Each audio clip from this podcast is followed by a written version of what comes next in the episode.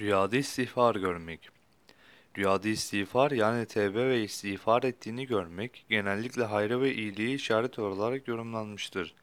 Bir kimsenin rüyada tevbe istiğfar ettiğini görmesi, Cenab-ı Hak tarafından nail olacağı yardım ve belalardan kurtulmayı işaretleri şeklinde yorumlanmıştır.